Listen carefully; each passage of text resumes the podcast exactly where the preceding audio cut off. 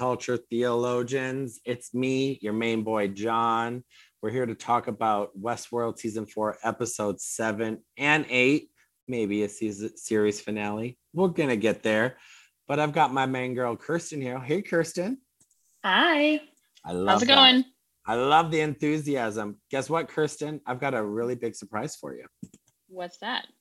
Um, there's a crazy woman who's also on this podcast with us. I think her name is Marcy. Hello. What? What? Hey, I'm Marcy. here. How are you? Hey, you know, I am still alive, which is Mar- more than I can say for Maeve. That is more than you can say for me. Oh, too soon. soon? Too Sorry. soon. Sorry, Wait, guys. wait, Sorry. Come on. We're not even there in the episode discussion yet, guys. We have an outline to stick to. I just want to say thank you for holding down the fort while I went through multiple uh, COVIDs, y'all. It, listening to you all break down what you all know is the OG favorite show has been awesome. This is the show that started it all, It Marcy. did. It did. It was it was S3 talking about how someone should talk about Westworld. Because Westworld is messed up. It's a messy show. it's a messy would show. say I I still don't quite know what's happening, so not a whole lot has changed. No, not at all. Agreed. But Marcy is back with us, listeners. If you've already downloaded the latest episode of season 10, because even though we're in season nine right now, just like with Westworld, we're going to screw with your mind a little bit and make sure we don't know where you are located in the current timeline. But whether or not you know where you are, we're going to be breaking down Westworld in the couple of last episodes here. We've got a lot to talk about. We've got Marcy back. Um, she's going to be that kind of like the drunk aunt at the wedding, just screaming, screaming obscenities at us as we go through the episode, but giving us her takeaways. Um, but Marcy specifically said, if I am not in this last episode, I'm going to cancel you online. I think that was what the text said, right, Marcy? Yeah, that sounds like exactly what what I would say. Like, Marcy is for cancel culture. yeah, it's so effective. Everyone gets canceled. Like, literally, people just disappear off the face of the earth, getting canceled every day, particularly men. particularly men who um, do no wrong. Men are obviously, you know, there's never been anything wrong. They're so wrongly maligned. I mean, So let's wrongly be maligned. Men, honest. men really had it coming. You know, I mean, Jeez Louise. I mean, how dare we? But um, we are here. We've got a lot to break down for you. We're going to do episode seven and episode eight with you all and talk really about all that's going on. But I think Marcy and Kirsten, it's probably time to get into the episode discussion. What do you think? Absolutely. Let's do it. Here we go, guys. All right, so episode seven is titled Metanoia. Um, and really, what we have here is called The End Game is Really Beginning. Um, the title of the episode actually means a change in one's way of life resulting from penitence or spiritual conversion.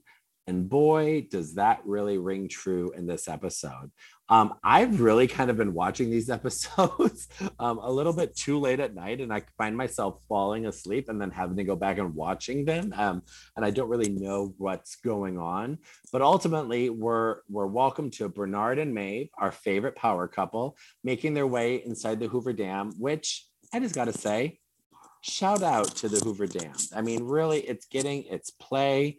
This is like the the it's bringing back it's coming back it's like britney and elton john and their new remix that's coming out here soon um, but we really see the hoover dam back in action and the host in black was there um, all the way back in the premiere um, but what we see here is Halores uh, can't access the hoover dam act, um, place where it's storing the sublime without the key inside bernard's head and he's figured that out and so we watch this opening sequence play out twice um, and, um, and, um, and we and we kind of realize that you're really being screwed with, and you don't know what timeline you're ultimately in. But what we see here is the first time turns out to be one simulation with Bernard um, during his time in the Sublime. So we're all the way back in episode one, where we learn that this version of Maeve is a copy and the real version of her is somewhere still out there in the world. And like with Bernard and all the creepy things he does, he um, offers her a choice. He could find her and upload her, and she'd safely be reunited with her daughter before the hosts and the humans cause each other's extinction. Or she could fight and stay and save and fight the world, and she's probably doomed to fail. What do you think about this scene, Kirsten? I mean, really, we've got the buddy cop comedy. I do appreciate how it seems to be playing with different versions of Maeve in the sense that seems to suggest that even with the same inputs, you can have different outcomes. And so my my curiosity is what might provoke the different outcome. Um, but yeah, I think that this version of Maeve um, is the one that we end up with kind of through the rest of the episode is supposed to be the Maeve that we have come to know and love. But this first Maeve, I don't know. This is where it's where the like everyone contains multitudes, and maybe the hosts contain exponential multitudes because they're hosts. I don't know. What do you think? Well, they're in this version of the sublime. And so they're ultimately living through all of these different scenarios that are really trying to go on. And we ultimately see um, her Maeve and Bernard have this conversation, and then the robot smashes through the wall like the Kool Aid Man and kills them both. Right, um, Marcy? We need the we need the oh yeah. We where where are you with the oh yeah, Marcy? Oh yeah. No, like it's funny because like I feel like we we're very primed for this conversation that we're having right now because like we're having metaverse conversations, metaverse Maeve, right? We're having multiplicity of outcome, right? Which I would say like five or 10 years ago would have been a topic. Granted, Westworld hasn't shied away from co- like difficult concepts, right? But this plurality of non-parallel, non-linear existences and how like tiny ripple effects change everything, right? Like I, I think we're just at a really interesting time in pop culture where multiple verses are exploring this, right? And talking about it. And I think it speaks to like our own both anxiety and desire to plug in or plug out or opt for a different timeline or a different like version of where we could be. So there's just something to it that like I like I know watching I'm like I'd plug into the sublime and go with my daughter I mean, that's not like my sublime. Mine would be like a field full of golden retrievers, right? like I I would like, and I and I asked myself what it what I asked myself a lot in these last two episodes. What would I do? So I feel well. I mean, I think the anxiety that the cultural anxiety that you're touching on really has to do with, I think people since let's just say since 2016 have been made aware. Mm-hmm. Um, so this isn't a new problem, but they've been made aware that like maybe we're not in the best timeline because there's wishful thinking, and that happens like across the political spectrum, right? Like people who are super conservative are like, "Make America Great Again," and people who are super progressive are like, "We are existing in a world being governed by an oligarch, you know, cronyist government." So minority. Yeah. So I feel like uh, everyone has this anxiety about the fact that we're living in a time that no one sees as ideal and but that weight of consciousness right yeah that came sure. with the age of data and data accessibility is definitely especially, here especially if you knew like where you're going and how you're supposed to get there. Bernard has all the answers right? And so what we see is them ultimately all die and then there's a second reversion reboot as we would like to say and the same thing occurs and he makes um, her in this different version an unconvincing pledge that maybe um, bernard failed so many times in these simulations uh, because he has no poker face let's be real but ultimately what we see here is the difference that when this is all over he says he will send her to the sublime and reunite her with her daughter which we can all go into and talk about because we all have a lot of opinions about this mother daughter trope that we want Maeve to be against because that just only takes away from the character development we've seen this season and last season. Um, but they overcome this second simulation um, and they head off to take out Halores's tower, leaving the gate open to reboot heaven and what's going to happen here. And so we go back to our favorite then, Christina's apartment, which we're going to talk about a little bit more in depth here later. And Teddy finally tells her that she's one of the multiple permutations of Dolores, and that Halores, not Dolores, but Haloris, is one of them as well. And she learns that, like many of us, and what I think maybe I would do is learning when you're having an existential crisis. Um, she goes and locks herself in a bathroom, drowns herself in a tub. Been there. Um, and she survives and emerges reborn, and she knows exactly what she needs to do to stop this. Marcy, Kirsten, I'm guessing you've been in the same scenario. You know, I, you know, don't have a tub to drown myself in, but I definitely relate to the feeling. But I will say, I mean, she's baptizing herself, isn't she? Yeah.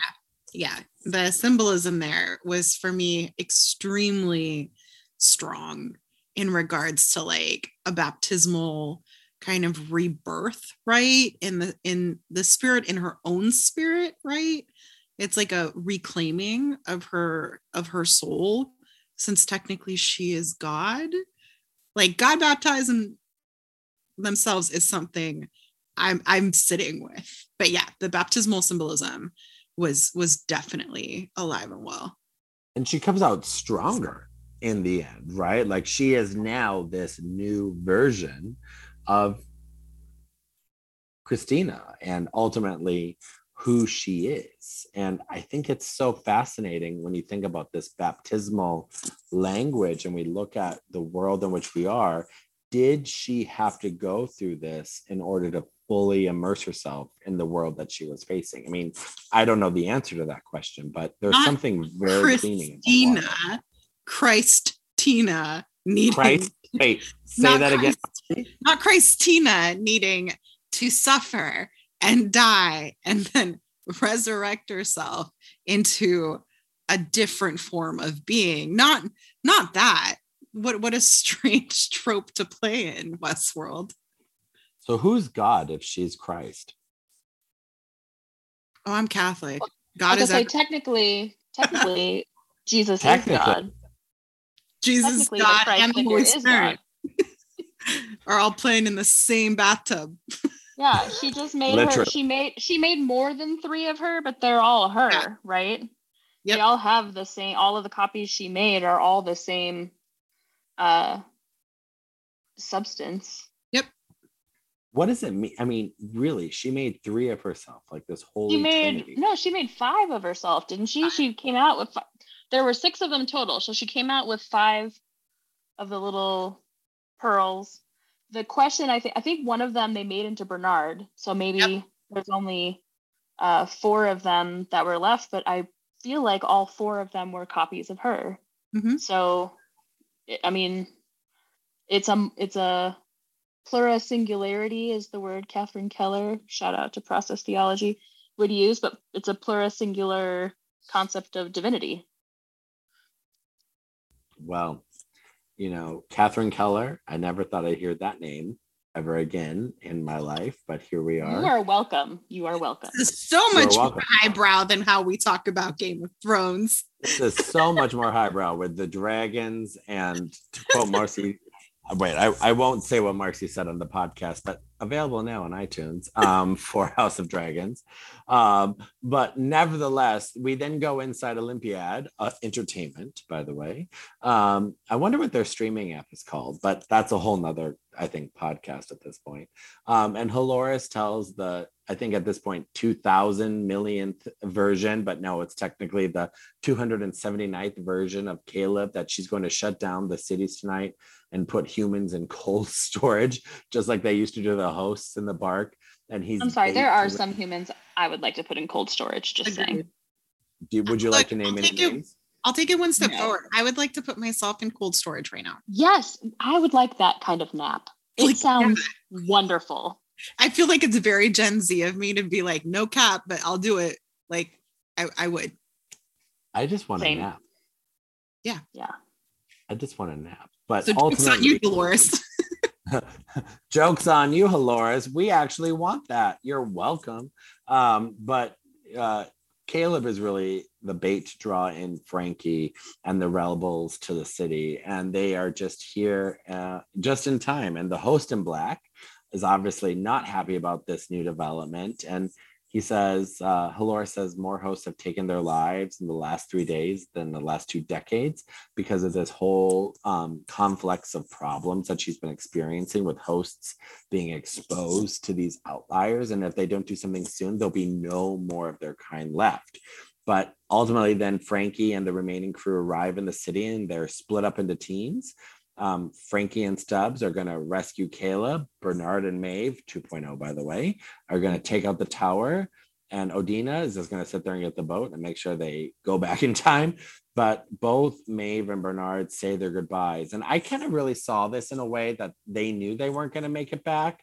Mhm. And Maeve, like we've talked about Kirsten in that scene where Caleb realizes he is a host, she just wanted to see him one more time to know that she kept her promise. And we don't get that payoff in the end.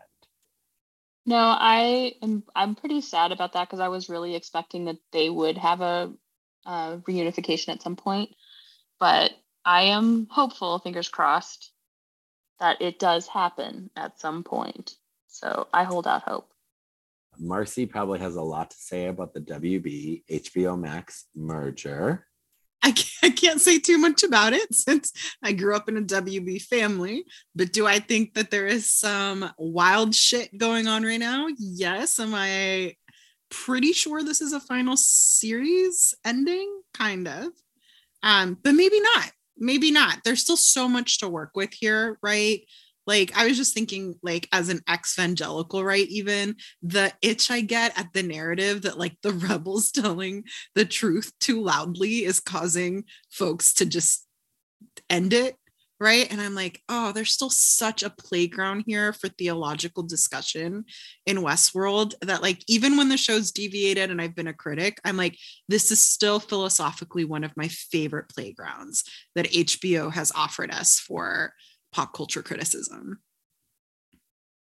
It, it really is because what we ultimately see is the sandbox that I think we're all supposed to be playing in, right? And ultimately, with this world of inquiry, there's a lot to interpret because I don't know if the answer that we actually think is the answer is the answer for a lot of these questions. But nevertheless, Bernard and Stubbs, our favorite duo comedy, um, says that you know they part their ways because Bernard tells Stubbs uh, to go left, and he goes right, but he ultimately says, "You're definitely gonna die." Yeah. No, I thought that was hilarious that Bernard, like that Stubbs can tell Bernard is saying goodbye to him when Bernard is like actually nice because usually he's just a dick. Um, and Bernard is like, no, you've been a good friend. And Stubbs like, oh man, shit like I'm gonna die. this is it, isn't it? This is it. You're only nice when I'm on my deathbed. So It's like Stranger Things. I was like, "Oh, I know who's gonna die here."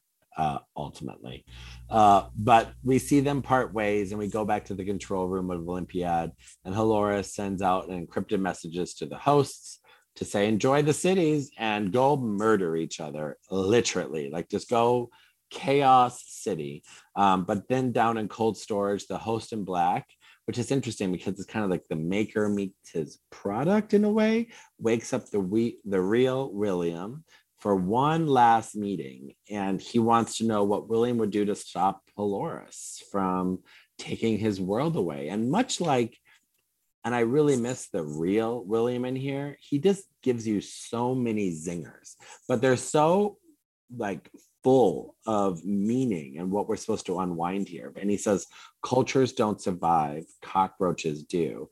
The second we stop being cockroaches, the whole species went, ex- went extinct. When we're not here to transcend, we're here to destroy. Uh, William tells, and the host in black is like this version of him, and he gets it, but the only way he knows what has to be done is what he ultimately knows because he is a part of him. And the host in black says he understands. And then rest in peace, original William, as he gets stabbed in the heart. Oh. I feel like it's like almost like a like the id meets the ego meets the super ego. And like we get to go on this kind of really interesting arc with the man slash host slash, you know, forever dead um, man in black, right? Where I still think we're supposed to relate significantly with the man in black, like and with his arc. And I don't know what that means particularly, like on a human level, where we watch we watch we just watch him go through a significant amount of growth as a symbol for power and then ultimately for humanity and like it's just it's, it's an interesting arc for me um i wasn't a huge fan of of will right when when this started off but that's the type of character that i grow to love and it, i still think it's hard to let go i think one of the things i really like in stories if i can find it um, and i think this is one of those stories is that i it doesn't shy away from the monstrous parts of humanity. Mm-hmm. So instead of trying to put distance between like humans and the horrors that humans can experience by saying only monsters would do that, it, we are the monsters, right? Like we are the ones who can, you know, create and enact this kind of terror.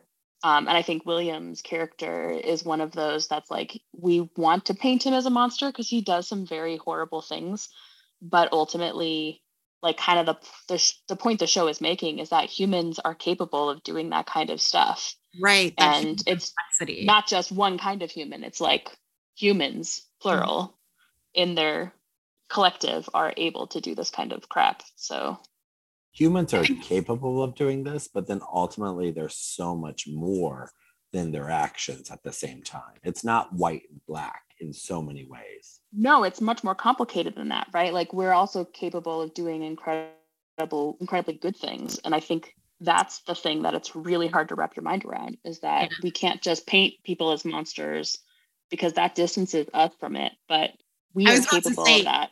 even the language right? Like humans are no we are. No i am I am capable mm. of monstrous things and I am capable of like very heroic things, right? Like I have done stupidly heroic things and I have done things that like my heart still aches at the lack of humanity in that moment, right? And like the man in black, I think really just brings us to that complexity and does not let us opt out of the narrative of Westworld, which is we are the monsters, right? We are the gods, we are the monsters we're the programmers, we are the deprogrammers, right? Like if we can leave the show with that as like a like takeaway, then I think the show has done a, a really special thing, right? But I think it's hard for us to like really have that moment with ourselves of like, even when first episode when we were writing about westworld before we podcasted we talked about what would we do on a trip to the OG Westworld. Like, what would we do? Right. And like, there's a distancing of like, I wouldn't, I wouldn't kill anyone, like, or I wouldn't like go to the brothel, right. And like live out some like depraved fantasies. But the truth is, the show's asking us to really look deeper and have conversations of like, what would you do with like unlimited power and also with like no one to hold you accountable but yourself? Yeah. I mean, I don't know what I would do. I'd probably eat a lot. I was lie. about to say eat, which is like really sad. eat, yeah. not murder or mayhem. well, we all go back to the Olympiad Tower. Christina uses her newfound superpower, by the way, to trigger a fire alarm. Wish I had that.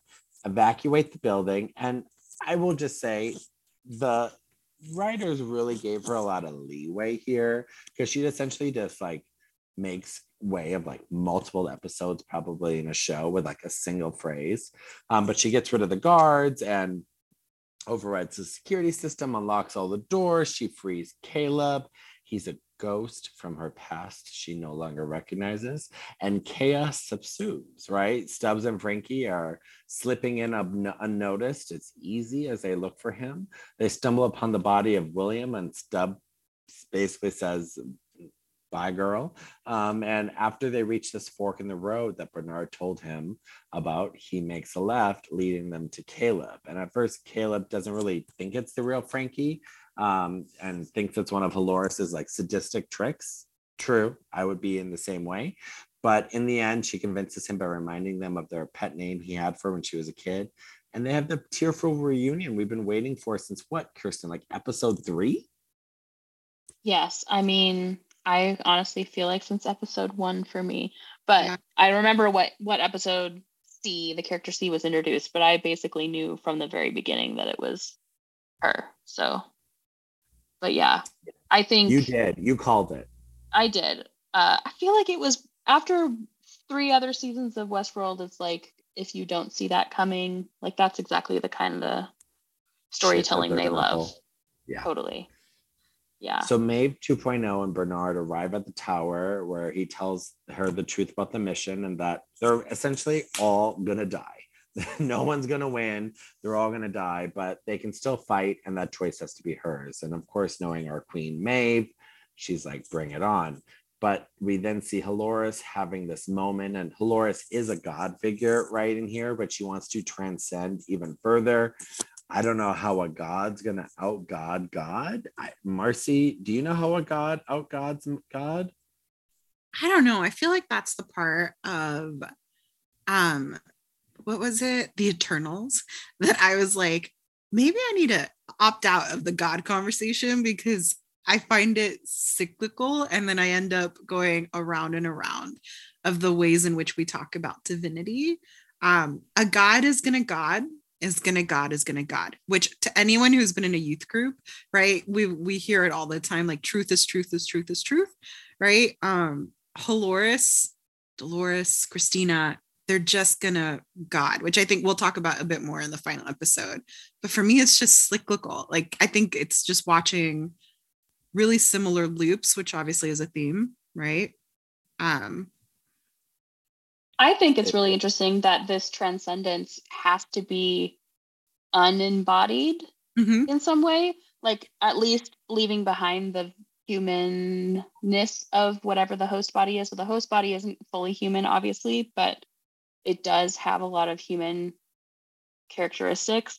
But her whole emphasis in this transcendence, and again, this isn't transcendence of the sublime because she doesn't have access to it right. it's some like it's something else somewhere else um, and it seems a little bit unclear as to where their consciousness or whatever goes but i do think if they retain some kind of physical form it's definitely not a human form so there is something there she has about and there's something there about embodiment that is Well, there's a nod to it, right? With those white, um, kind of muscular looking. a- yeah Like there is already a transcendence beyond the human body and the next kind of steps that were built around these original hosts, right? Um, that that denounces kind of like a gendered human capsule. Uh, but whatever's beyond the sub- John, that's where we're gonna end up because you and I don't have access to the sublime. No way. We're Never. going to the we're going to the other place. Kirsten's gonna have to send us postcards. what makes going you to think i'm gonna end up there the good place. Are we all going It's to the gonna be good an- place? You and I are not ending up in the good place. Kirsten's ending Wait, up in the isn't good. the good place not the good place? That's all.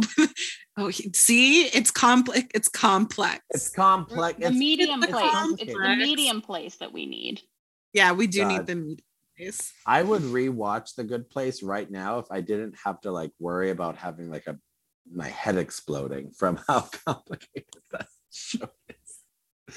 Okay, so we're at the top of the tower. We see Halores wanting to god into a new god into another god. But before she's interrupted by everyone's favorite HBIC, Maeve 2.0, um, who has decided to stand with Bernard, and a great fight sequence ensues. Um, they're evenly matched, but in the end, Maeve 2.0 is shot in the head and the back uh, by the host in black.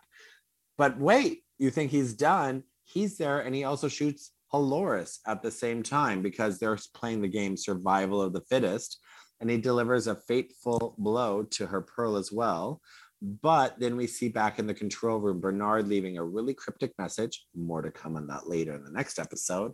Before coming to face to face with the host in black, who monologues like all white men do before proving his point um, and shooting Bernard in the chest. And, you know, man, you know, I did notice that, like, like most men, and I know, um, and Marcy and I have talked about this a lot. If you are triggered by us throwing this much shade at men, it's not about it. It actually is about you, but it's not about you. It's about you. It's not about us. It's about you. So check yourself before you wreck yourself. But ultimately, um, we see him then ultimately kill Bernard as he lies dying um, and replaying the scenario in his head after sending out the message that every scenario ends with his death. And then goodbye, Bernard, fulfilling his prophecy. But then back with Frankie, Caleb, and Stubbs, they make it down to the subway. And just as the signal goes out to break all hell out and go loose, they escape. But Frankie gets shot in the leg. Sorry, Frankie. But then out on the street, we're left to really figure out the last two morsels that lead us into the next episode where Christina tries to make everything stop. She's a powerful God. She is God in many ways, right? Or Christina in in a, on, on how Marcy talks to her, but she's negated by that tone, and no one sees her, and she wondering is like, what's going on? And the bombshell of the whole series, in my opinion, comes out and says, no one can see you because you're actually not real. And then we're left with the host in black decked out in its classic Westworld season one attire, strutting out into the mayhem of the city as the tower explodes behind him, ready for the chaos of the final episode. End of episode. Are you okay? Because you really walked through Maeve's death there like a hero. Like, you okay? Yeah. I'm not okay. Maeve is our queen. She's my queen. I think she is the she is the person that we all strive to be. But she's not the original Maeve in this way that I'm used to thinking of her as. And so I kind of got over it in a different aspect. Okay. Just checking in on you. I I, I just want to make sure you're okay. I don't understand what the point of Maeve in this season was. In the first half, I get it. Maybe not what was it, like episode four where things took a shift? Yep. But it Bernard insists that she's the weapon that they needed in order to win out in the end. And honestly, I don't know.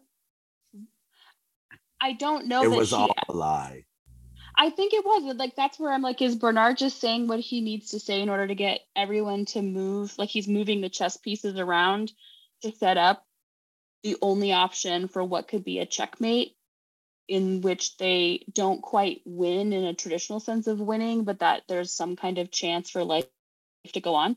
But like she's not, she uh, ultimately doesn't end up really doing anything. I mean, that fight sequence, we didn't really talk about it, but that fight sequence between Maeve and Halores was pretty epic, and I enjoyed seeing um, mm-hmm. the two of them spar like that. But in the end, like her getting shot just makes it feel like her whole story arc over four seasons was pointless I was going to say, um, what end?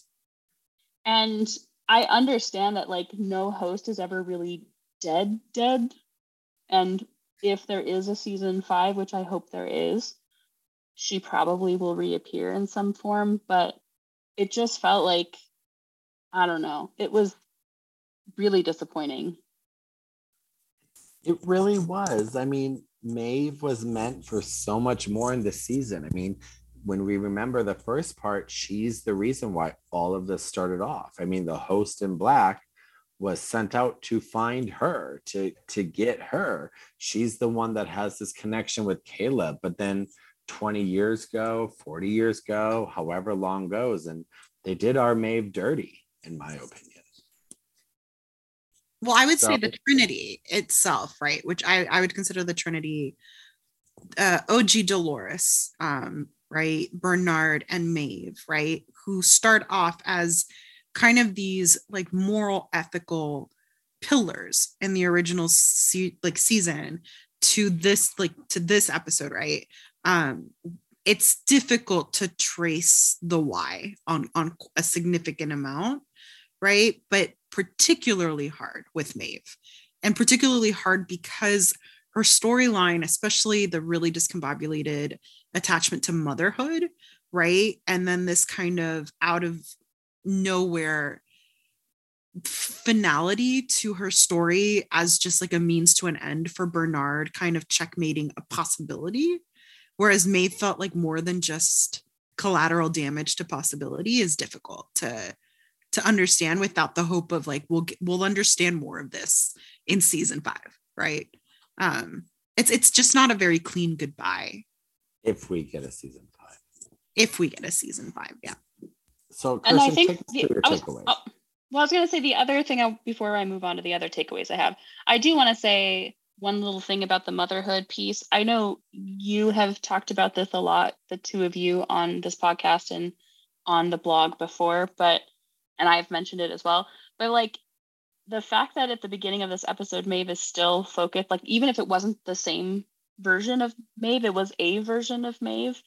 And I don't think it was a creation of Bernard's imagination. It was a simulation of what could possibly happen that even now she still has this attachment to motherhood as marcy put it even though the last time we see her daughter her daughter was actually like happily with another host as the mother and the mm-hmm. reason she lets her go is because she sees her daughter is happily attached to this other host and wants both of them to survive, even if it means without her, the daughter without her.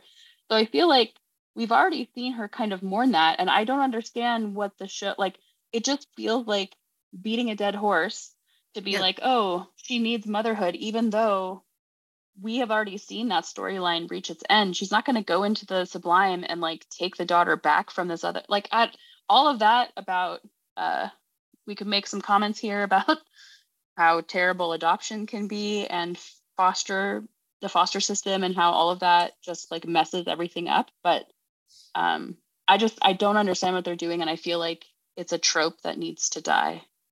I, and i think you're like hitting it like right on the mark for me because i think that the way in which they closed out right that motherhood um loop for her and also that urgency and need for her child the motherhood in her was closed in a way that i was able to be like okay cool like it wasn't my favorite way to talk about motherhood but it was fun to critique it was fun to talk it out and then to bring it back out right when it is closed out organically in a way that respected Maeve's autonomy as a person. And so what I feel like we lose is Maeve's autonomy and agency in her own like self determination, which is, I know, a stupid thing to say within the context of Westworld, but it's like it, there's something being said about motherhood being coded into women TM that leaves me deeply, deeply cold, right? Because I was like, we close this out. We've talked this through. We had a really beautiful example of how love, motherhood, community means wanting the best for whoever you've been given to be in charge of, right? And then we somehow end up back at, yeah, but she's coded to prioritize motherhood TM over everything. And to and to no end, right? Again, to to what end? So it yeah, I just I feel very similar to you where I'm like, uh we we already did this. Well, and and to a certain extent, Dolores too, right? Like right. the ori- original Dolores isn't that way and very clearly acts in ways that are counter to that. But Halores, the reason she becomes the villain is because she loses her family, right. and particularly her child. So I don't know. It's just it feels like they're supposed to be two versions of this uh, you know, trope of motherhood is what is programmed into women, and I don't know that I am okay with that. But I feel like and at also, this point we're just also I feel like it's they're trying to say it's unprogrammable, right? Like there's this level of like cynicism with me where they're trying to say like you've seen Maeve this whole way through, but there's still this level of programming that she can't even undo. And that's just like some innate like Like, Not- uh, Not even a host bitches. can choose to be childless without. Yes. not even a host can Not even to a host can escape the same fucking conversations we're all having on the day to day if we choose not to have kids. Yeah, Exactly. that's maybe that's what what is so powerful about the tension right there that we're feeling.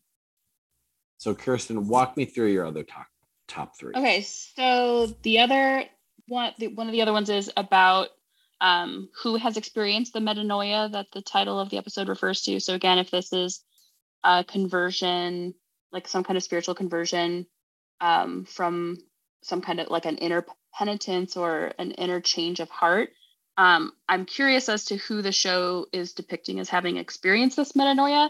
And I kind of rule out Bernard Stubbs, the host in Black and William. Like, I don't think any of them look like they've had some kind of conversion. I think William, as like human William and host and Black William, come to some kind of understanding um, with each other, but I wouldn't call it a conversion. I think it's more of a realization of who they are or what they're really like and a fully fully embracing it in a way. Um, I could be wrong if you want to disagree with me. Um, in terms of like Maeve, I, I don't know that we really are able to see if there was any kind of conversion there either. Again, there almost was like she was reverting in some of the versions of Maeve we saw reverting back to who she was in earlier seasons, like the motherhood trope. Um, and obviously, we already referenced Christina slash Dolores, Tina Loris, whatever we want to call her, um, had this moment of baptizing herself in the tub and coming out of that water, leaving behind the old understanding to embrace the new understanding of who she really is. Um, what I'm also curious about is whether Dolores Charlotte has an experience of metanoia. Um, I don't know that what she's feeling is penitence. I don't know that she's feeling like sorry for her actions. I feel like she's just disappointed. And it actually paints her as kind of like this mother divine figure that's just super disappointed in all of her creations. What do you think? Yeah, there's something about all of these characters at the moment that just seems like in this episode that they had to get to the ending and they kind of made some sacrifices. It's what we talked about at the beginning, right? The storytelling was on point, the narratives were going really strong, but there was going to be that moment where they started making some choices, right? And I think ultimately what we have here is those choices, right? We have Christina needing to take on like a character A in the story now when I think in most of the season she's kind of been the subplot in many ways and Maeve's really been like the main point. Um and they have to switch so abruptly and then Halores's role having to kind of come full circle from multiple seasons. I mean, ultimately leading up to where we'll get in episode eight with her but then with Bernard kind of always being Bernard, right? Like setting this path, leading people to whatever form of enlightenment they would like to choose, and then getting there. And ultimately, what does that mean? But I agree with you. I think that Maeve storyline was good for four episodes, maybe five. And then we're kind of left going, what? That's not fair to the character. And I know Marcy loves Maeve.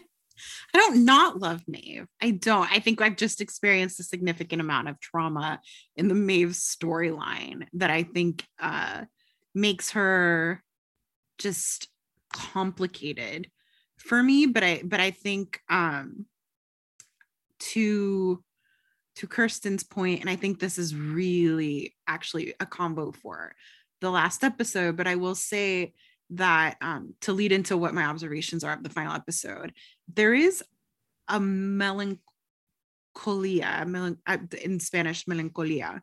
There's a melancholy to every single arc in this episode that I think in 2022 situated where we are as as humans in this moment um feels heavier than I would like.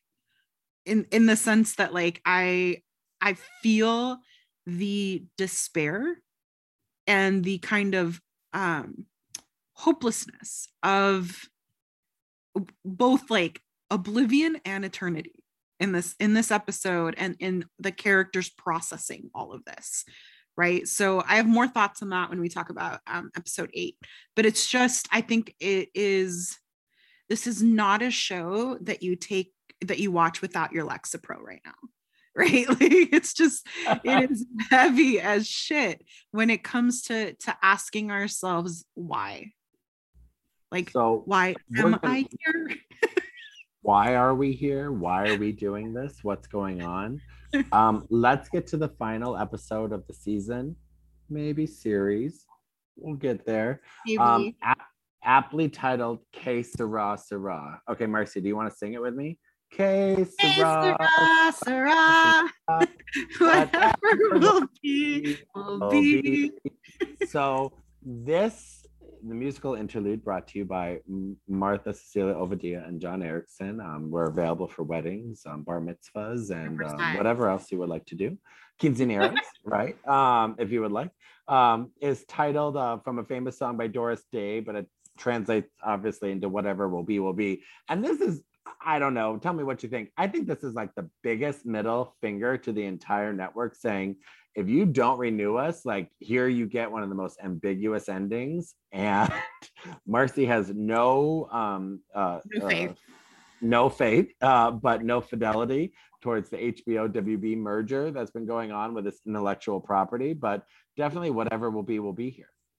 what a testament to showrunners trying to do right by their viewers though right so if this is the end it is an end we can talk about for a very long time if it's not the end right um i think it leaves the series at a really good point for potentially a final conversation that has been set up teed up for four seasons so and if Yeah, i'm throwing agree. shade at someone i am i'm throwing shade at the showrunners of game of thrones I was gonna I say mean- this is this is no last season of Game of Thrones for sure. No, not at all No, it's definitely not. That was a that was a burning dumpster fire. So burning dumpster fire. I I mean, look, I will say I can still smell that dumpster fire. Oh yeah, no, it's it smells like. Pirates of the Caribbean every time I think Ooh. um, Game of Thrones. It's a very specific smell, but it will forever be like my like Deb's burnt hair. yeah, it's like that's where I go. And I'm like, there was an ethic of care for the story here in case Discovery is literally gonna even gut Westworld for parts, right? It will Wait, which would be very Westworld. Brothers? I'm so behind on my intellectual property takeover. yeah we're so there's a lot of uh stuff just disappearing off of hbo like not just like being moved or it's going elsewhere it is literally stuff is disappearing a really good example is anne hathaway's the witches is no longer anywhere available anywhere. And when you think about that like in the longer kind of broader spectrum for artists for the entire collective that works on projects for their art to just disappear for no there's no reason right? Like this is these are projects that were created already. The there's no like cost to them. They're just being erased. Batgirl the film is another one that was just scrapped even though it was done. It could have just been dropped right? Um we have i think an interesting moment for hbo and the discovery thing with game of thrones uh not game of thrones house of the dragon this week being the largest ever uh opening episode for a series in uh I think it's in history. It's not just in HBO history, in history, 10 million viewers. Um which is great, but it's it's not a great moment for the catalog and it's also just not a great moment for what what we would call experimental shows, right? So shows like Westworld, shows like Stranger Things, um shows like severance right? These shows that don't stand on intellectual property that folks already know and love right are a very expensive risk. And when they pay off my god do they pay off right? But right now we live in a marvel universe where everything is you know redundant it's it's just we're pulling the same stuff over and over again because it makes money right like we're about to get eight top guns so so a show like westworld Eight. eight we're gonna get eight nine i don't know what if i don't know Oh what a my special number- God. Can I can I make an admission here on this podcast the first time publicly? I have never seen Top Gun the original, nor did I see the reboot. So I am a Top Gun virgin. Safe Mhm. space. I finally watched the original Top Gun this a couple of months ago. And then when I was in Chicago, I said, you know what? I'm going to go see the second one. And I will say it's gay porn, by the way, it's literal gay porn. And I did cry at the end. Kirsten, I'm look, I'm not going to judge because I really, for the first time ever, saw Top Gun when it got re released. And I went with my brother and my husband. And I was like, oh, this is just going to be such a bro movie. Um, I was really riding high on um, Portrait of a Lady on Fire. And so I really was not in the mood to watch Top Gun. And to John's point, it is a queer masterpiece. It's my favorite queer duology. I have seen the volleyball scene. Yeah. No, oh, yeah. all of it. It's all of it. It is just, it's high camp. It is so much. But again, right? Like it, it is is gonna queer. Is, it is generationally beloved. We throw out a sequel, it makes a gajillion billion dollars, and they're like, yes, let's scrap all of these projects that are just a little niche a little niche. Westworld is niche, uh, even though we don't think it is. Um, it is. It's it's a. We literally were quoting process theology uh, for the last episode. You know. But I, I will say, I, before we go back to actually talking about Westworld, which is what we're here to do, I will say it makes sense though, right? Why it's not just that they make money, the Marvel, the superhero stuff, and like things like Top Gun but that's what the military is giving money for in order yep. to make them, right? Didn't the military give money to make Top Gun? Didn't the military give money to make Marvel? Like yes, the, the military famously uh, funds a lot of these films that we know as like war films. Um, but also uh, the word you're looking have, for is propaganda. Yeah, I was gonna say they they are effectively propaganda. propaganda. They definitely they definitely funded practical magic. that was the that was the lesbians, John. They hey, that was right before don't I mean during Don't Ask, Don't Tell. They're like, how do we get how do we get witches in the military? Let's fund a movie about sisters in Massachusetts. Exactly. Um, I literally have the sticker for the like uh practical magic. Like practical magic is one of the best movies of all time, and mm-hmm. fight me. Agreed. But to, to Kirsten's point, and it'll actually bring us back to Westworld. Um, yes, the military funds it. Uh, whenever nationalism is high, there's a very specific type of film that resonates because it is propaganda, even if we don't understand it to be, right? Um, and the third part that I think is super important is we're looping right now because looping is human stimming and we are in deep deep emotional crisis as a humanity right now right? We have deep compounded trauma right now. We are a bit at a loss taking in everything around us being on fire. So looping into comfort zones right makes sense right? Like uh, severance is a really good example. I literally can't right now. I am dying to watch that show, but my brain cannot process a show that like talks to the toxicity of workplace cultures and capitalism and how much I would love to opt out, right? So we're looping purposefully but also unaware, like which is very Westworld. It it it literally shows us how the inevitability of our actions when we are programmed and in a, in a very close circuit. It is. I'm tired, y'all. I know you are. You are on the East Coast. So, okay, everyone. So, the Westworld Hunger Games are definitely underway, and hosts be dying, and people are hacking away at each other. And it is a chaotic, messy, messy mess. It is more messy than I Love New York season two. Um, and ultimately, it's ooh, basically the purge. It's the purge. It's, it's the, the purge. purge. We're back at the beginning, everyone. We're back at the purge. And Kirsten, love you because that's how we bring it back full circle. It is the purge. So the purge is going on in Westworld, and ultimately everyone is picking off each other. Um, and they are off. Uh, the host in black is off to go to the Sublime back at the Hoover Dam. Shout out. They got their money's worth this time, even though there is a water shortage out here in the West, and they're definitely finding dead bodies um, out there in Lake Mead. Shout out to uh, those individuals that thought that that water level would never go down. Um, and ultimately, what we see here is on the Tower Island, the drone hosts are salvaging and repairing Halores. She isn't as dead as we thought she was, and they upgrade her body back to kind of really old school Dolores um, that we saw in previous seasons, where it's not the body uh, that's like corporeal with like blood, fake blood, and organs, but it's really the robot and it just has the skin on top. Um, and this is where she is being a shady queen, like Olenna Tyrell uh, would be proud of. And uh, this is where we do, Marcy, do the do the Olenna Tyrell quote for me. I want her to know it was me. That's right. And if you haven't, make sure you listen to our recap of House of Dragon, episode one, available now on all streaming networks.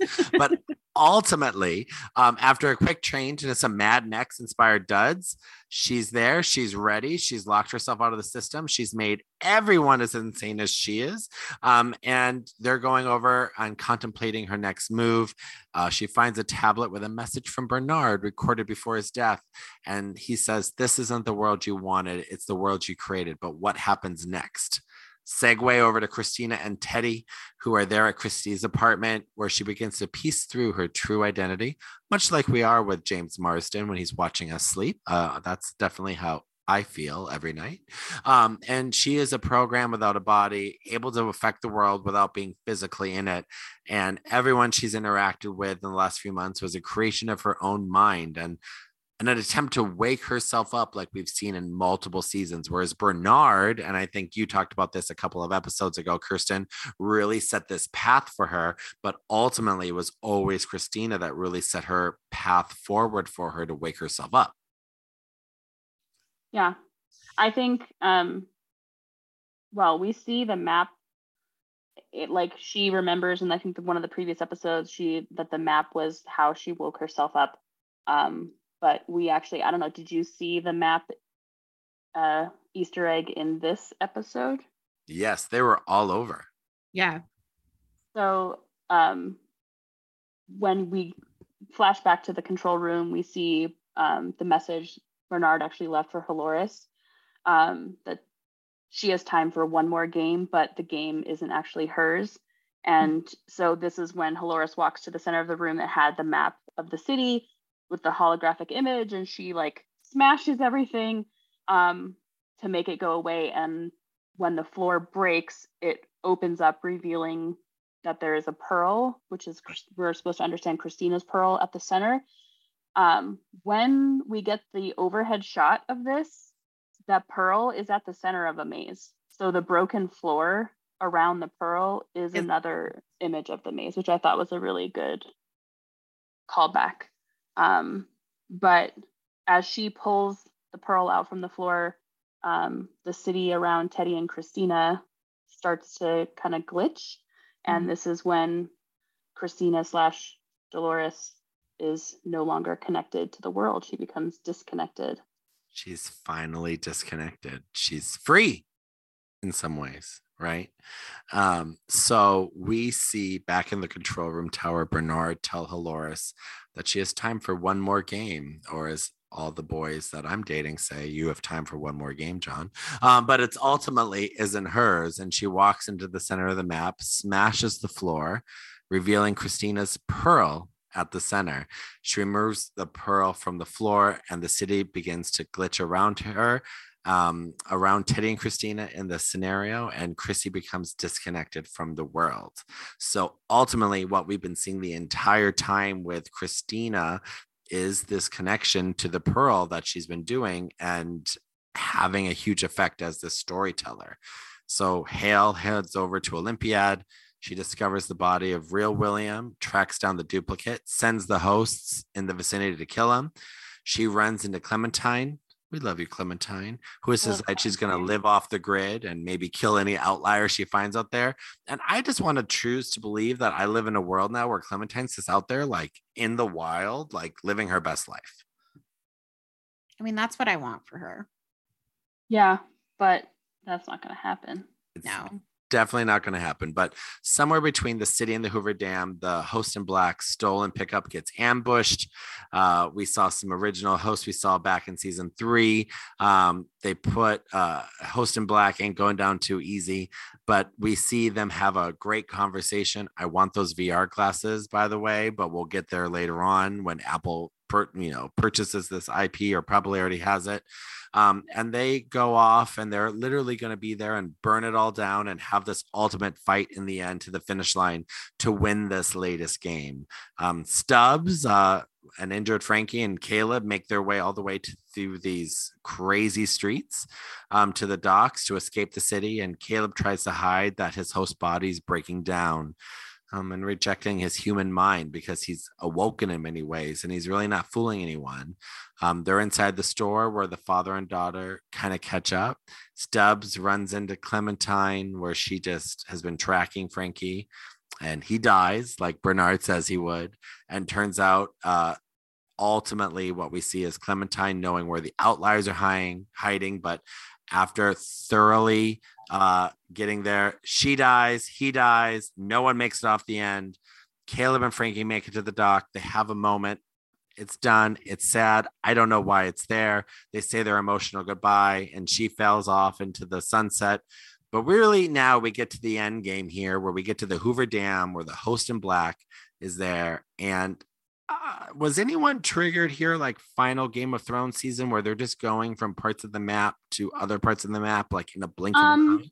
Can we talk about how Halores can somehow take her private jet, aka flying, but Host in Black takes a car and then a horse yep. and gets there before? Despite the fact that I thought they were in actual New York going to actual Hoover Dam outside of Las Vegas. It That's is a long way, y'all. That's a really long way. How does someone in a broke ass car and a horse come on now faster than a plane? If we come on now, anything from the Kardashians in the last two weeks is that it takes three minutes, right, to jump on a private jet to get from like Trader Joe's to Sprouts if you're inconvenienced. Like, so agreed with with both of you that there is a bit of the Game of Thrones like jumping for the sake of jumping time wise that feels just it it feels rushed, but I'm gonna give some grace that it is rushed because this is potentially the final episode. so it is very, very rushed in regards to how quickly we're moving through. It's it's things like this that pull me out of the world. Like I am willing to suspend a lot of my disbelief, but it's things like this where I'm like, mm, I can't, like, come on. Like, also because the option on. to just appear is always there. So, like, yeah. whenever I have like scenes like this where I'm like, wait, but the logistics don't make sense.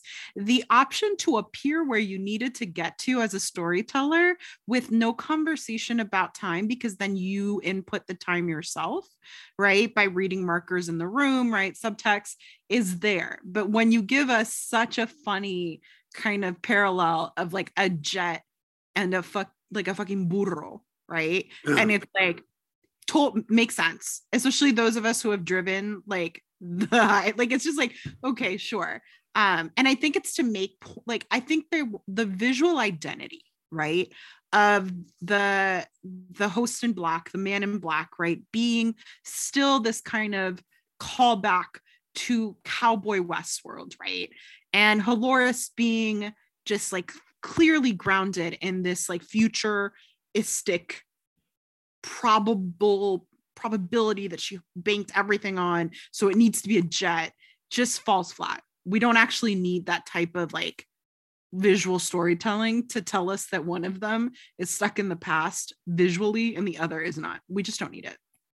Yeah i mean ultimately what we see here is a very elongated fight between between two people um, who could have had it all. And we see them go turn and turn and ultimately what we see is Bernard's final message. And what we've been left with for most of the season is what we hoped he would get to is that their world holds no more hope for hosts and us but there's still hope for the next world and a test run by her who we're still supposed to believe is Christina aka the original Dolores if she chooses to. And if you choose to, Dolores, give her that last choice. And we see this amazing scene and an amazing fight. Dolores makes her choice. She reaches for a gun that we then see Bernard in a previous version of the gate in the last episode, blowing the host in black away. RIP. She cuts open a skull and then crushes her pearl in her hand as she walks away. He is gone. She's taken out the host in black.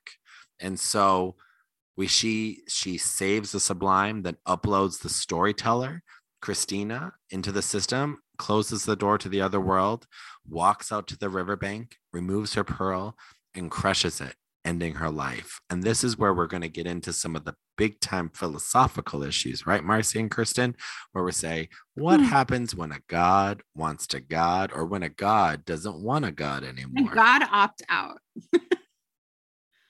what what is it like when God's like, you know what? I'm good. So I'm gonna I'm gonna say uh, that I actually don't think this is an opt out. I think this is a perpetuation of uh, believe it or not the motherhood trope again, which is a maternal. um, It's actually paternalistic in the way it's written, but a maternalistic instinct of I can save this.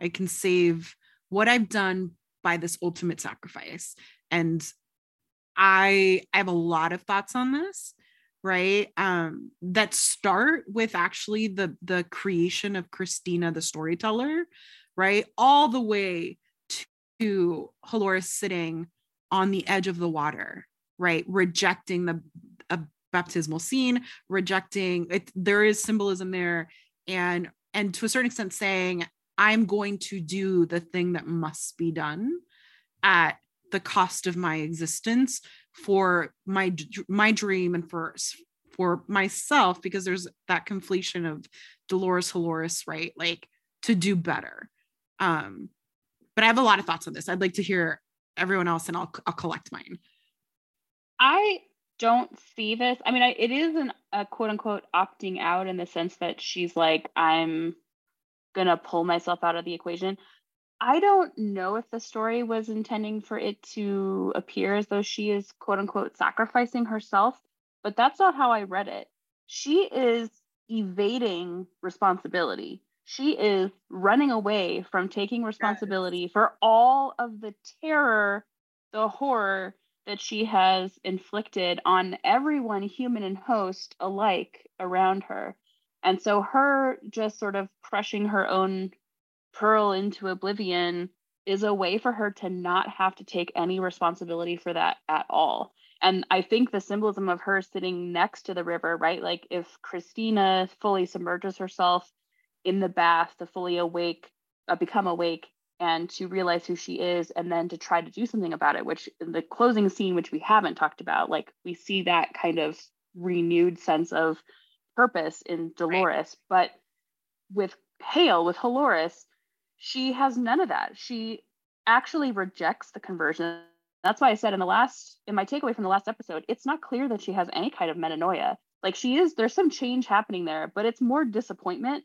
And in the end, I think it's cowardice that she ends up removing herself from having to take any responsibility at all and just let, lets uh, Dolores have the entire responsibility for fixing it. It's like, well, I guess I effed it up beyond what I can do. And so I'm just going to leave someone else to clean up my mess. And I was like, okay, okay, I guess that tracks with that character, but So I, it I don't feels know. really it feels really corporate to me. And, and I actually want to talk about Dolores the storyteller and a corporate desk, and then Dolores, the corporate CEO, uh, jumping ship, right? And why it feels oddly real to me. So like um we all work in different sectors, but they're actually super interconnected. We've got academia represented, government, nonprofit, philanthropy. It is so common, right? That you have a fucking toxic beast of a of a CEO, right?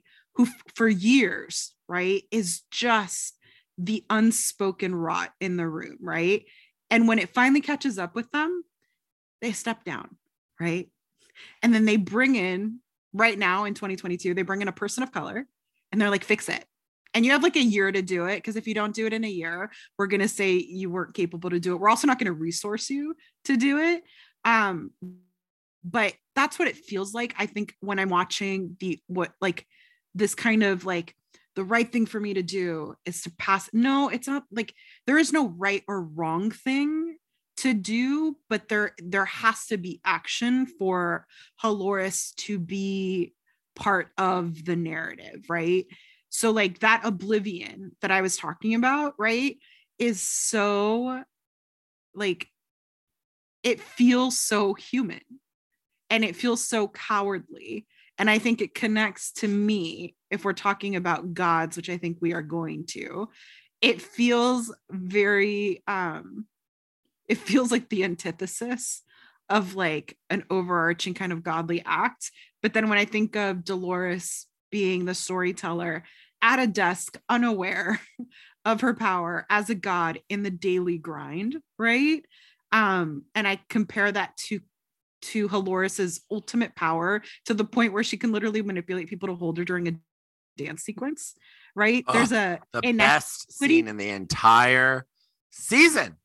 right there's this human discussion on power inequity and like hierarchies of power um that i think is interesting but yeah just like a disc like a i say it a lot but like it was it was a discombobulating scene. Um it was interesting to watch a wo- part of a woman do it right? So the ro- the robotic parts of her body are meant to take us out of it being fully like a a feminine moment right? To remind us of the clinicalness of Halores but yet it is a woman that is doing it right? And handing it over to a woman. Um and i'm still sitting with that sitting with a lot of it It's interesting because, like with Dolores, she or Halores, she's a different character. I don't know. Like there's just some imagery there with her that ultimately I'm always drawn back to that she is a copy of the original Dolores, right? But where did she have this experience? And for her to choose what she did at the end, it's like, is she just freeing herself up for the original in many ways, or for the original Dolores to do what we then see do at the final last couple of scenes? I, I don't know the answer to that, but what happens when God gives up is the question that I've been really left with, or maybe not so much giving up. I think that's the reductionist version of it. What happens when Godding becomes too hard? i wonder if it's like what what happens when you realize that the cycle will continue right or as we talked about, what happens when you know that the choice is the choice and that to redo everything and to go through all the pain and struggle and get to the same outcome, you still do it anyways. let's ask our philosopher because you're a historian and i'm an ethicist so what do you think kirsten Come on, philosopher Kirsten, you have to speak for all for all philosophers for right all now. philosophers.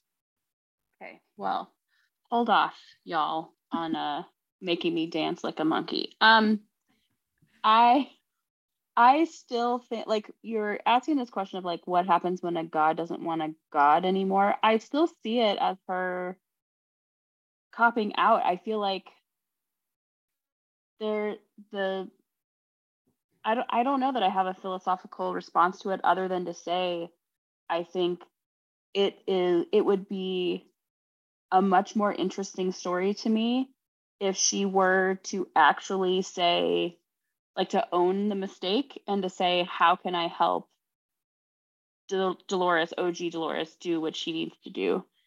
Why why did she have why did she opt out?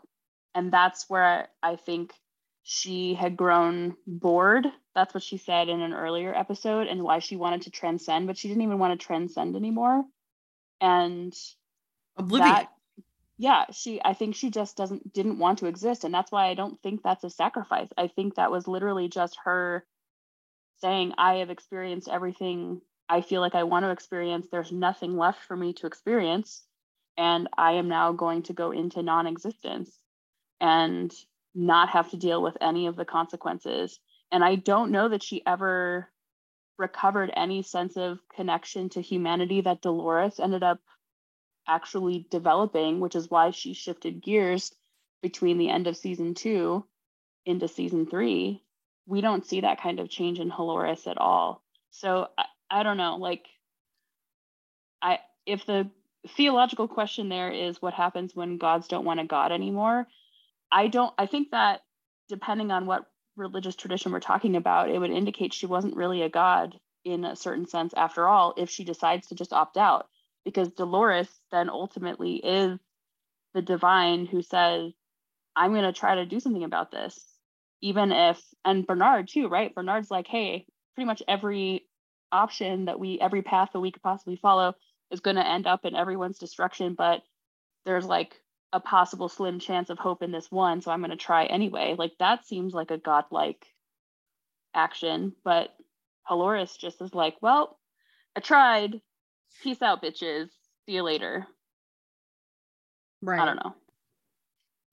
I do know that there's multiple readings when you look at the fandom of like, did she sacrifice herself to give this timeline with OG Dolores a shot?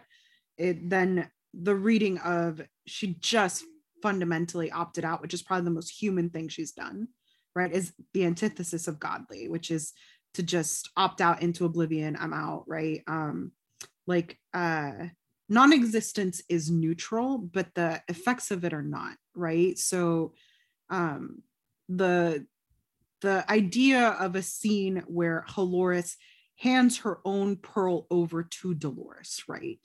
Right. Or, or some sort of acknowledgement of I got it wrong, right?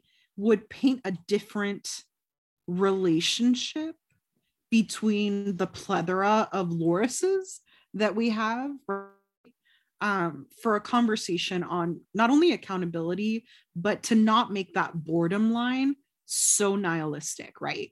The fact that like you could get enough in existence to be like, fuck it, right?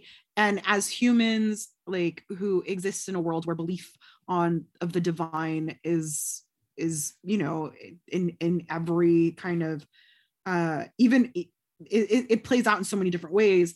There isn't i think a single tradition where the idea of god being like i'm bored is not terrifying. Like we look at like when i think of like the ark right? Right? And like god being like i i think this beta version sucks so let's build a boat and let's just start over again right? Um god is still accountable to that destruction right? It's not like he left no trace of the destruction. Like we have the and obviously um we're talking about like biblical fiction like but like we have the account of the annihilation which is in and of itself accountability for it right that a god could look at its creation its its attempts at manipulating whatever was happening and being like Meh, no um, whereas the handing over of Halores is without a single thread to, left, right? Unless Dolores, OG Dolores, decides to tell the story, right? And I don't get the sense of that from that final scene that um, we will have like um I don't even know how to describe it, but like that we'll have chapters on like the like scriptures on the original experiences of the hosts, right? That we will have reflections back versus just a new attempt. Yeah.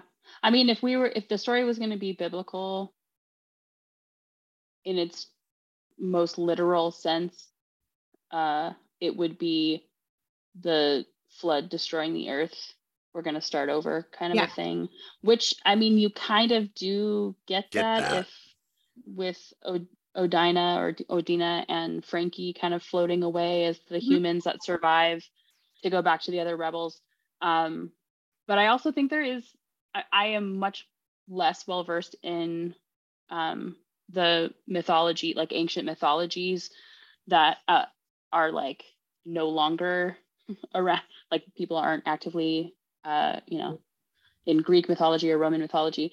But like I do in pop culture think of the storyline from the magicians in which the gods like tried to do something and then were like, oops, that just that didn't seem to go so well. Right. Um And so there there are, I think, mythologies out there in which the gods are like, we did this thing and we thought it was gonna be great, and then And this wasn't. oops, oops. Let's try that again. One more time with feeling, you know? Right. or my favorite Buffy episode. But ultimately, what we are left here with in this final episode is inside the sublime, Christina and Dolores are made whole again. She realizes that this is Teddy is not the real one and he's just a figment she created to help her see the world more clearly and the true Teddy still exists inside this digital plane. Before he fades away, he implores her not to bring the pain and flaws of humanity into the world with her.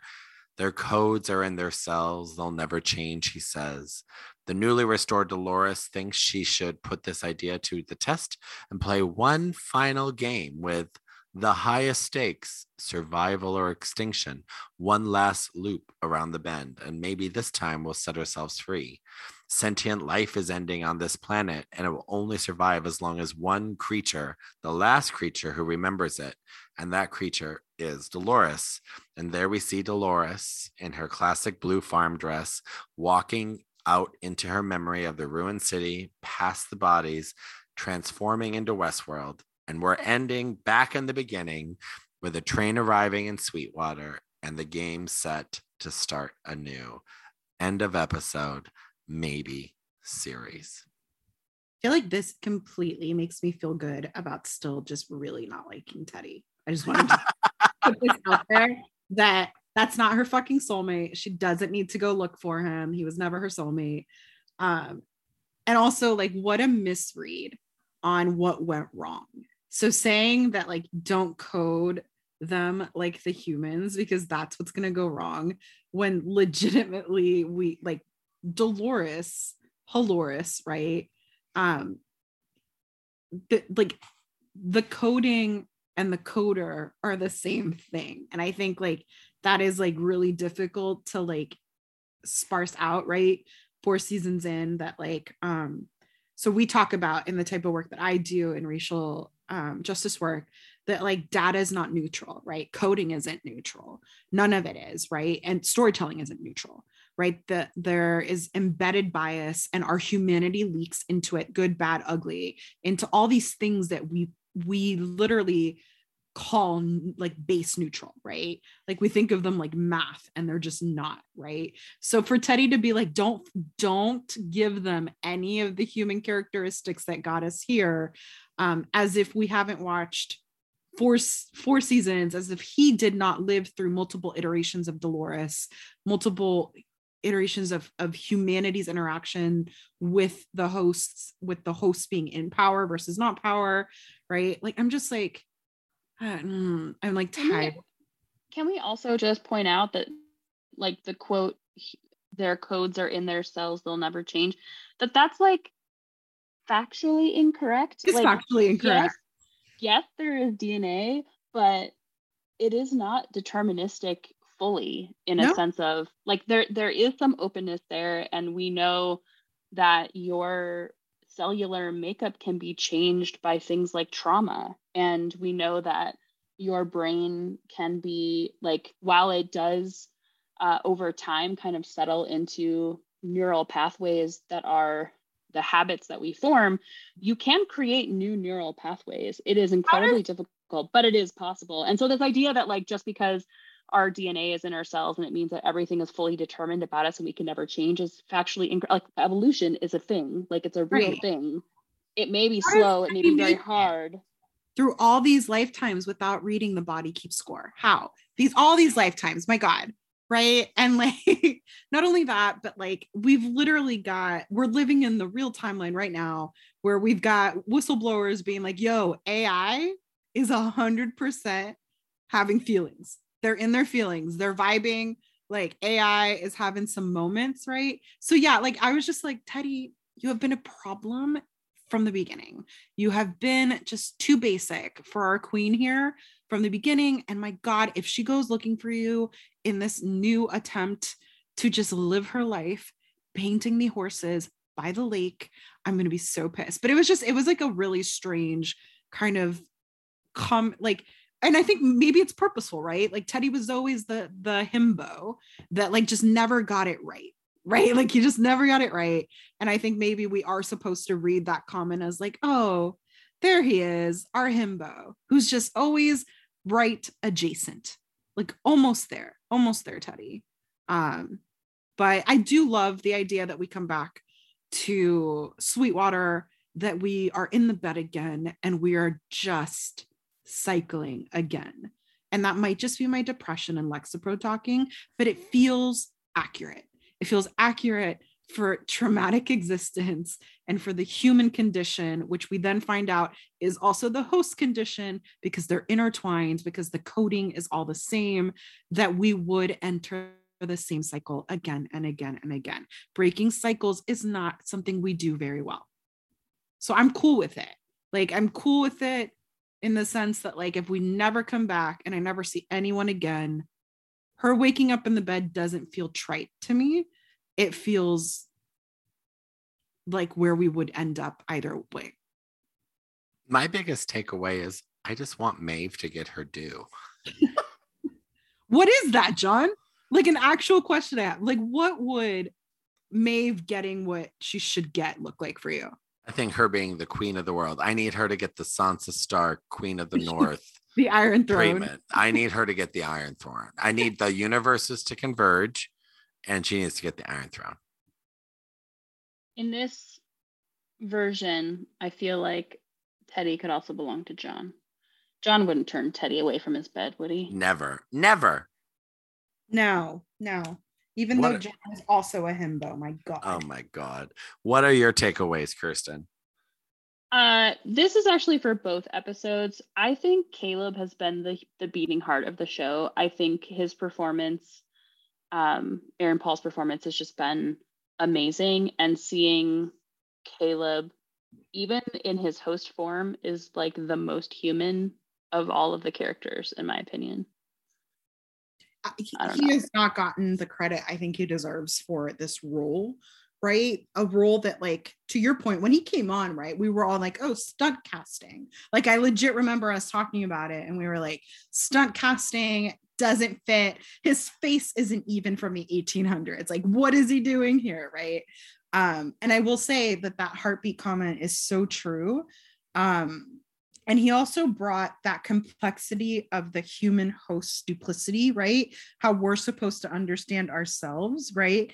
In the context of loops, uh, being like dying and, and coming back, dying and coming back, right? Because we metaphorically die and come back all the time, right? Like there are multiple versions of us that have existed just Happens to me one all the time.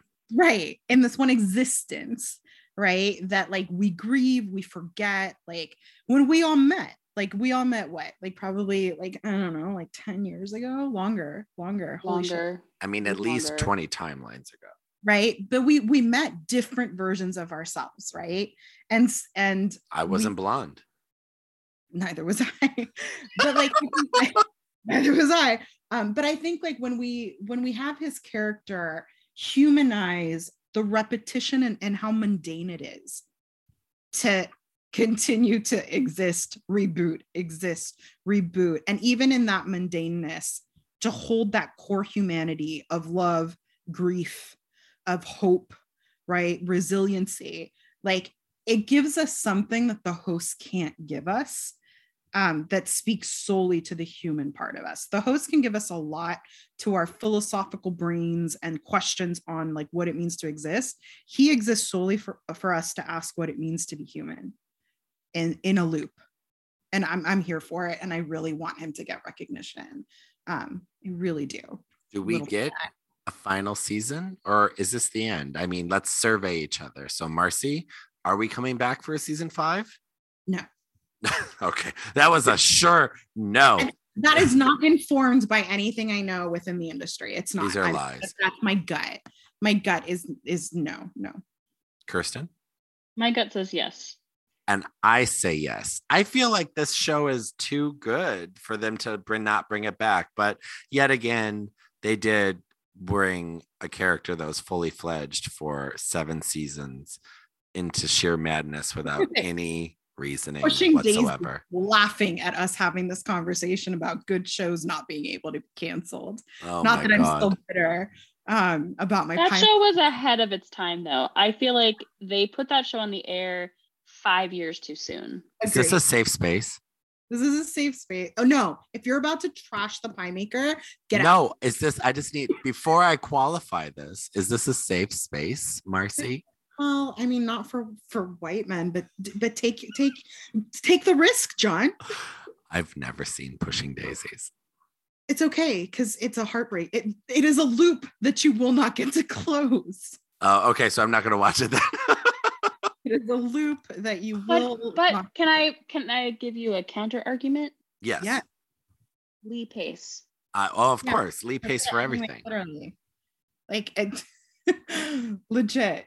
Lee Pace Well- is alternate casting for the Man in Black that I would have lived for. Ugh. to be honest here. in in the every way. reboot, I would like to see Lee Pace as the Man in Black. Um, yeah, but what I mean, like, what a glorious four seasons of complex TV. I I'm- think yeah, yes Great. and no, Marcy. I will say I do think the show got uh, got a it got away from itself a little bit, and I think there are parts of it over the especially the last two seasons that really felt like they were trying to be complex for the sake of being complex, as opposed to there's this story we want to tell that's complex.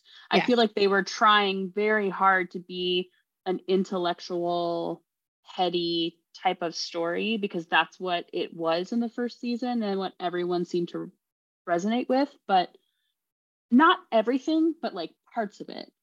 I just felt like you're trying just a little bit too hard. I, I think like if we were to re-listen to some of like seasons one and i would say season two has some of my favorite episodes as well um were so good right? And when we when we made that leap like when we made that leap it was really difficult to understand how they would bring us back to what brought us here in season one right? Which is maybe why and again i've had covid now twice like maybe a third time from brent now um and the brain fog is heavy but maybe that's why i find it comforting that we end up in sweetwater because fundamentally that's all i wanted. I wanted at the beginning. yeah i wanted the i wanted the questions that we were being asked in the first season to be the through line the entire show. And and they weren't completely right? And when they were to kirsten's point they got really really meta and Yeah. not for the sake of asking me to think harder but for the sake of like it almost felt a little bit like how can we make this look cooler and make this look more it was like we took like we were in this one place right we were in sweetwater and then it was like well let's let's try the matrix for this season right and like this final season when we were in the 1920s again was a bit of fan service of like we know that you liked the the feel of being in eras and we kind of dropped the ball with this kind of modern kind of move that felt a little bit like overwrought. But still like i'm like always going to be grateful. Granted if there's a season five we'll talk about it but i'll always be grateful for the seeds planted in season one that have led to like those of us who have like stayed with the show having these conversations as we live out the hopeful i don't know i don't even know if it's hopeful but the fall of late capitalism right and like all these other things right we have we have had a show that's been doing like live commentary on it Because at the end and in the end, who was the villain all along, Kirsten? We are the villains. We are the capitalism is the villain. I know. Teddy, I capitalism thought we is the villain. established this. Teddy, the stupid can that he picks up that Ugh. starts the shit over and over. over and over. Well, pop culture theologians, that's it. That's season four of Westworld for all it's going to be. Maybe a season five, maybe not. But if it does come back, you know that myself, Kirsten, and Marcy will be here to deep dive into the chaotic up world that is it. But any final thoughts, Marcy and Kirsten? I wish I could smash my pearl. That's like how I feel. I'm so tired, y'all. It's 2022. I'm just gonna relate to Dolores and like be honest that like it's the year of opt out for me. So I'm gonna forgive all of it and be like, I get it. I'm here for another another loop around the bend. Why not? You know. And I'm and I'm here for the chaos because I'm the original chaos maker. So in the end, we'll see you next year. Subscribe, listen, and we'll talk to you later. Bye everyone. Yeah.